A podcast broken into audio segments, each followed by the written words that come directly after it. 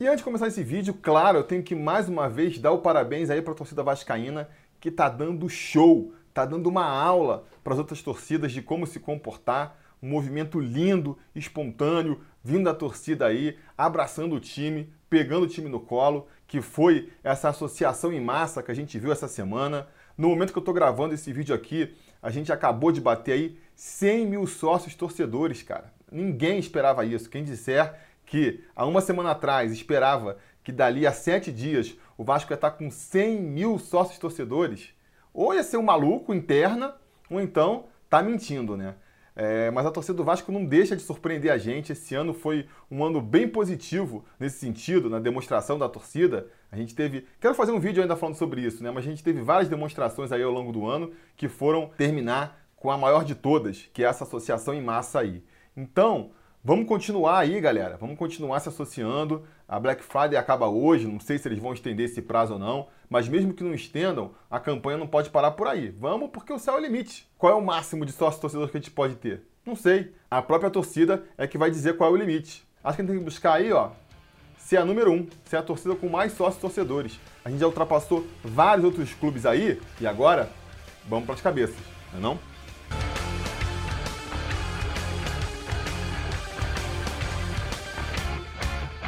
Fala, torcida vascaína, Felipe Tirro de volta na área, e hoje eu vou dar sequência ao quadro que é Reagindo às Coletivas do Vanderlei Luxemburgo. No primeiro episódio desse quadro, eu fiz um react um pouco diferente, né? Na verdade, eu assisti toda a coletiva do Luxemburgo e depois eu só postei aqui as minhas impressões sobre o que ele falou, ponto a ponto. Dessa vez, como a coletiva eu tô vendo aqui que foi mais curta, eu vou fazer aquele react clássico. Eu vou assistir aqui, junto com vocês, e vocês vão ver a minha reação aí para as opiniões do Vanderlei Luxemburgo.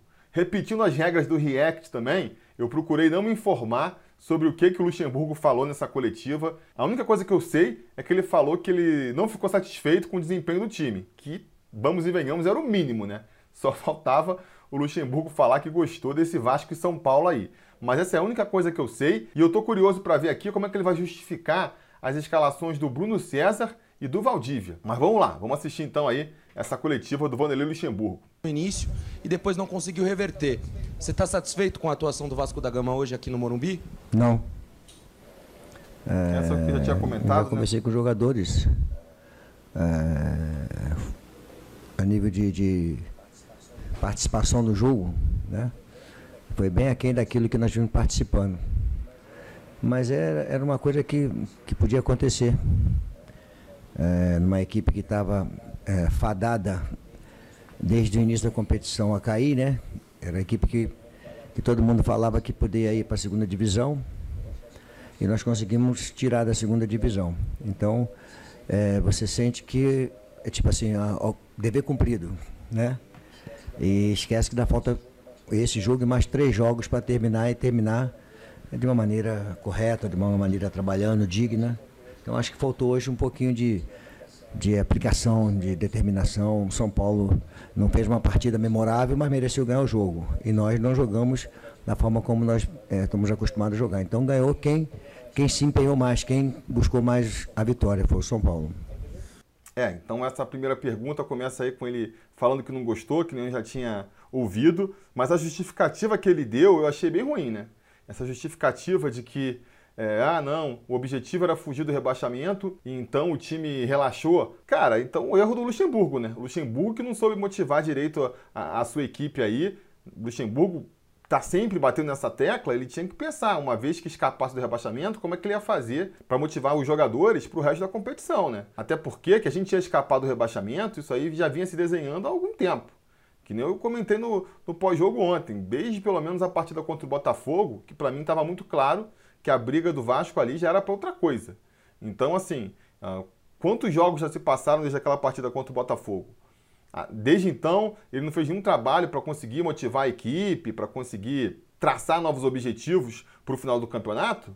Aparentemente não, né? Aparentemente não, porque toda hora que o Vasco faz um resultado ruim, a justificativa é a mesma. Ah, não, que o objetivo esse ano era só fugir do rebaixamento mesmo, era um time que o único objetivo era escapar. E, pô, cara, é pouco, né? Vamos combinar, é pouco pro Vasco. Beleza, quando ele chegou a situação estava complicada, só de, de escapar do rebaixamento já ia deixar a gente tranquilo, o objetivo principal e muito na frente de qualquer outro esse ano era mesmo não correr risco de rebaixamento, mas uma vez que você conseguiu isso, uma vez que a coisa está um pouquinho mais encaminhada, pô, tem que ter um pouquinho mais de ambição, né?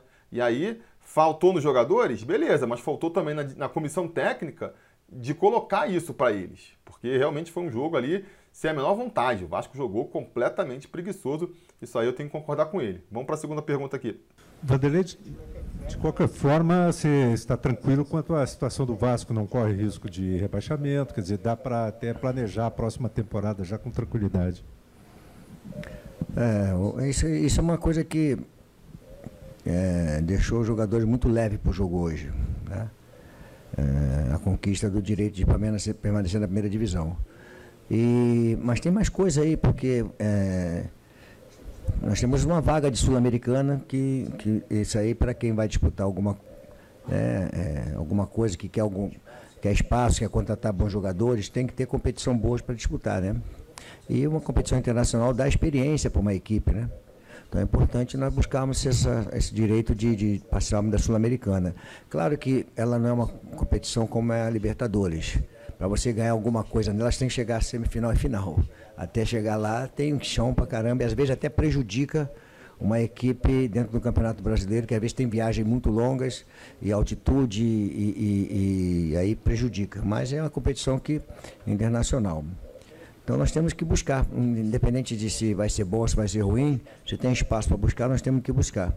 Então acho que a equipe conquistou o objetivo, mas é, do jeito que eu gosto, a atuação hoje foi bem diferente daquilo que, que uma equipe tem que participar dentro do jogo. Eu acho que uma equipe tem que ser determinada o tempo todo. O adversário tem que merecer ganhar, fazer por merecer ganhar, né? E não você, de repente...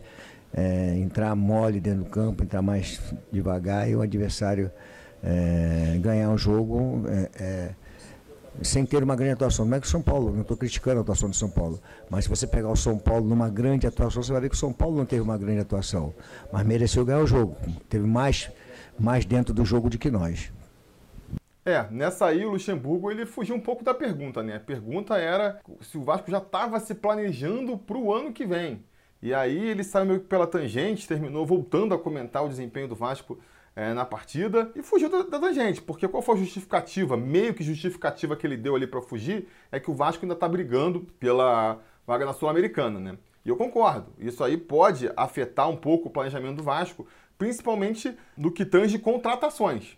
Talvez você possa segurar um pouco aqui a contratação, vamos ver que tipo de jogador a gente vai trazer, dependendo se o time tiver classificado para Sul-Americano ou não. É meio questionável, né? Porque, pô, você, se você quiser montar um time para ser competitivo na Copa do Brasil, por exemplo, tá montando um time para ser competitivo na Sul-Americana. É um pouco questionável, mas tudo bem, vamos aceitar esse argumento. De qualquer maneira, você já pode pensar em que time, em que jogadores você vai manter para a temporada que vem, quais jogadores você já vai dispensar, já pode ir observando o elenco, já pode fazer o que a gente vem sugerindo aqui, né? De botar jogadores mais novos, jogadores da base, ou jogadores que não tiveram tanta oportunidade e que ainda podem ser interessantes no ano que vem, como o Felipe Ferreira mesmo. E nada, óbvio, nada justifica o Valdívia, por exemplo, entrar em campo, né? E só para terminar aqui sobre a Sul-Americana, eu concordo também com essa leitura aí do Luxemburgo. E é um dos motivos pelo qual eu não sou muito fã dessa competição. É uma competição que ela só vai valer a pena quando chega lá na semifinal, né? E até lá é muito chão, é difícil. O Vasco nunca chegou numa semifinal de Sul-Americana, apesar de ter disputado aí algumas competições já. E se você não chega até lá, é, é capaz até de dizer que é uma, uma competição que traz prejuízo.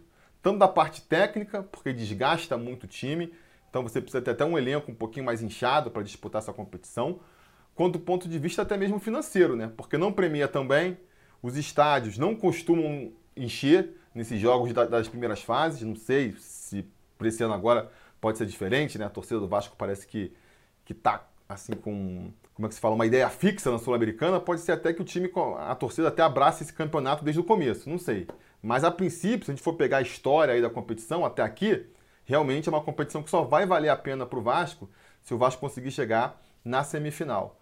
Vamos aí para as outras perguntas, que está acabando aqui e ele não falou nada de Valdívia nem de Bruno César. Eu quero saber. Chegou, professor, primeiro, pronta a recuperação aí para você. Bom te ver aí de novo, né, no banco. Uma semana especial para o clube, né? é, quase cem mil sócios. A meta é bater amanhã cem mil sócios, uma demonstração aí de muito carinho, muita paixão, né? E esse resultado, por esse motivo, frustra um pouco mais, te deixou um pouquinho mais frustrado. A vitória era importante hoje por conta desse, desse movimento da torcida ao longo da semana? Mas o movimento, ele não é por, não é por causa da vitória ou da derrota aqui, né? O movimento foi criado, né? É, foi jogado um, um... bater recorde daqui, vamos, tem um clube que está com mais sócios que a gente, lançaram uma campanha e todo mundo meio que tri, ganhou, foi para cima dela, né? Eu acho que o resultado do jogo não, não vai atrapalhar em nada, até porque é, foi bonito, né, de sair de trinta mil para cem mil, acho que é uma coisa por aí, né? É, vamos ver, tomara que, que consiga mais adeptos aí, mas a, a derrota não, não vai impedir de crescimento. Acho que não tem nada a ver uma coisa com a outra. Foi bonito não, né, Luxemburgo? Foi bonito não, foi histórico. O que o Vasco está fazendo agora, o que a torcida do Vasco está fazendo agora... é histórico, nunca foi visto no futebol brasileiro, nunca foi visto no futebol mundial, eu arrisco dizer. Quero ver aí se algum jornalista consegue achar alguma situação em algum país do mundo, em alguma vez na história, em que a torcida abraçou o time a ponto aí de, de levar ah, o plano de sócio-torcedor de trinta mil para cem mil em menos de uma semana. Mas é, concordo com a avaliação enquanto ao impacto, né? Eu também, no, no pré-eleição, vocês viram, né? Tinha medo de que, às vezes, uma derrota, bem como foi essa mesmo, né? Que não, foi, não é só perder, é perder jogando mal, jogando desinteressado. Eu pensava que isso poderia desmotivar o torcedor, poderia que eu mesmo poderia ficar mais desmotivado, mas não. No meu caso, pelo menos, funcionou o contrário, né? Fiquei com o um sentimento assim, ah, esquece esse time de futebol, esse time aí já, já acabou, esse campeonato já acabou, vamos voltar aqui pro... para o contadorzinho, que eu quero ver é, é o número de sócios mesmo, já pensar no futuro, já pensar a longo prazo. Isso é que interessa agora. Então, acho realmente que essa derrota não, não prejudicou o movimento, não. É, Luxemburgo, boa noite. Vou sair um pouquinho da pauta do jogo. É, recentemente, o Vasco conseguiu um grande resultado contra o Flamengo e você já deu algumas declarações sobre o Jorge Jesus. E, nessa semana, o Flamengo concretizou dois títulos, né? É, você acha que o trabalho do Jorge Jesus traz algum aprendizado, traz algumas lições para você, para o futebol brasileiro? O que que você, qual a sua opinião? Ah, vou deixar falar do Vasco aqui, querida, tá? Responder do, do Flamengo aqui não tem nada a ver. Falar do Vasco. Desculpa. Ah, o Luxo escapou pela tangente aí. A pergunta da jornalista era interessante. Pô, quero saber o que, que, que, que ele pensa do, do, do, da proposta de jogo do Jorge Jesus, como é que ele acha que isso pode impactar o trabalho dele. Mas, claro, a gente já está vendo aí, né? O, já sabe, não é uma novidade para ninguém, que os técnicos brasileiros são muito corporativistas, completamente fechados aí à, à entrada de, de estrangeiros, né? É questão de corporativismo mesmo, né? Vem o mercado deles aí sendo tomado, porque o brasileiro não tem competência para conseguir treinar times de fora. E aí vem os caras de fora e começam a pegar o mercado deles, eles ficam incomodados mesmo. A, a própria perda de prestígio, né? De repente um Luxemburgo, um Mano Menezes, um Renato Gaúcho, eram super exaltados aqui, chega um Jorge Jesus, um Sampaoli, e a opinião pública, de maneira geral, começa a olhar para os caras e falar, é, até que esse Mano Menezes não é tão bom não, ele é bem fraquinho, para falar a verdade. E isso incomoda eles, com certeza, né? Mas nessas horas tem que ter a grandeza aí de aceitar, de perceber uma evolução e tentar se adaptar. Espero que essa bronca aí do Luxemburgo, sabe, pela tangente, ah, não quero falar de Flamengo, não é Flamengo exatamente, né? É futebol brasileiro. Mas espero que isso seja da boca para fora, só para não dar o braço a torcer, mas que por dentro ele esteja realmente aí tentando entender o que é que está acontecendo e tentando também se, se adaptar e se modernizar, não é mesmo? Professor, aqui à sua direita, é, todo mundo, claro, que ficou preocupado, né, com esse procedimento que você realizou. Bom que você está no banco de reservas, né? Fez um vídeo recentemente nas suas redes sociais falando que está legal, mas acredito que tem um acompanhamento.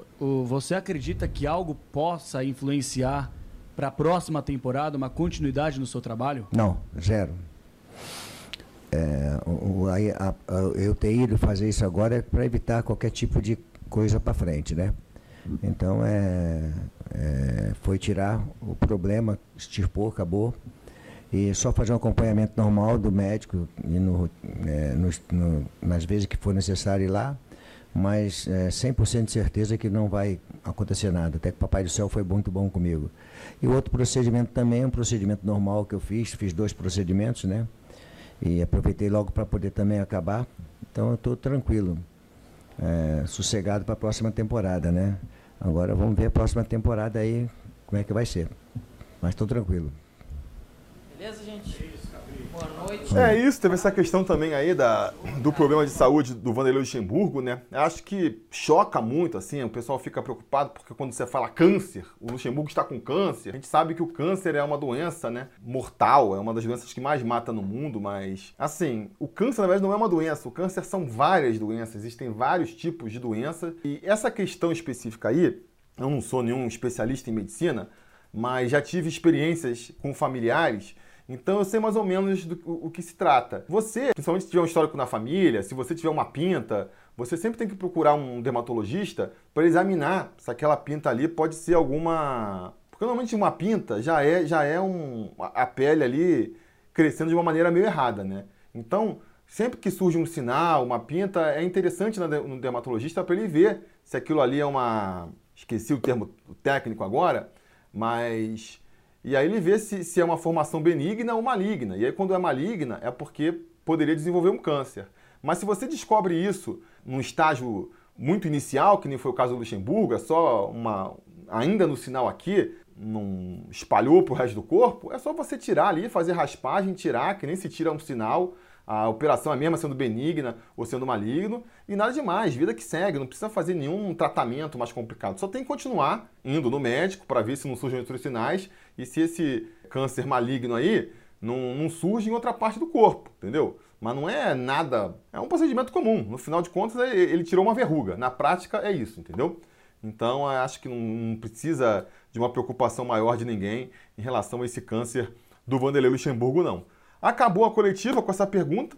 Senti falta, que nem eu falei, de questionar mais aí a escalação, principalmente do Valdívia. Qual o sentido de escalar o Valdívia? Faltando aí quatro jogos para terminar a temporada. O Valdívia não vinha sendo aproveitado já há um turno praticamente. Não vai ficar para o ano que vem? Será que vai? Vanderlei, você tá... por que você botou o Valdívia? Existe uma possibilidade de você contar com esse atleta para a próxima temporada? Se não, qual que era o objetivo? Tentar recuperar o, o futebol do atleta que até aqui não jogou nada para as últimas quatro rodadas da competição? Qual que foi a ideia dessa, dessa escalação? Gostaria que a gente tivesse perguntado, ninguém perguntou. Foi uma coletiva bem curtinha, né? Até porque, cara, o Vasco não está disputando mais nada, o jogo foi super insosso. Acho que ah, ninguém, nem, nem os próprios técnicos, tinham, nem os próprios jornalistas, melhor dizendo, tinham muito o que perguntar ali para o Luxemburgo, né?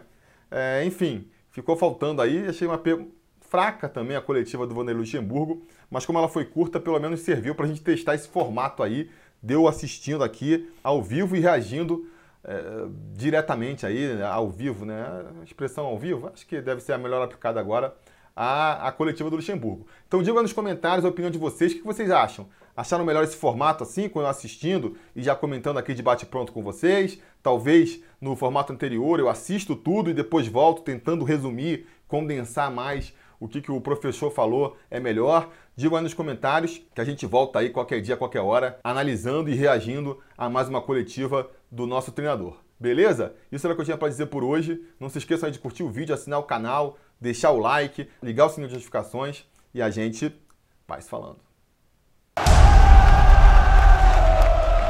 A realização desse vídeo só foi possível graças ao apoio inestimável dos conselheiros do Sobrevasco. Ajude você também ao Sobrevasco continuar no ar, se tornando um apoiador em apoia ponto se barra Sobrevasco ou sendo um membro do canal aqui no YouTube.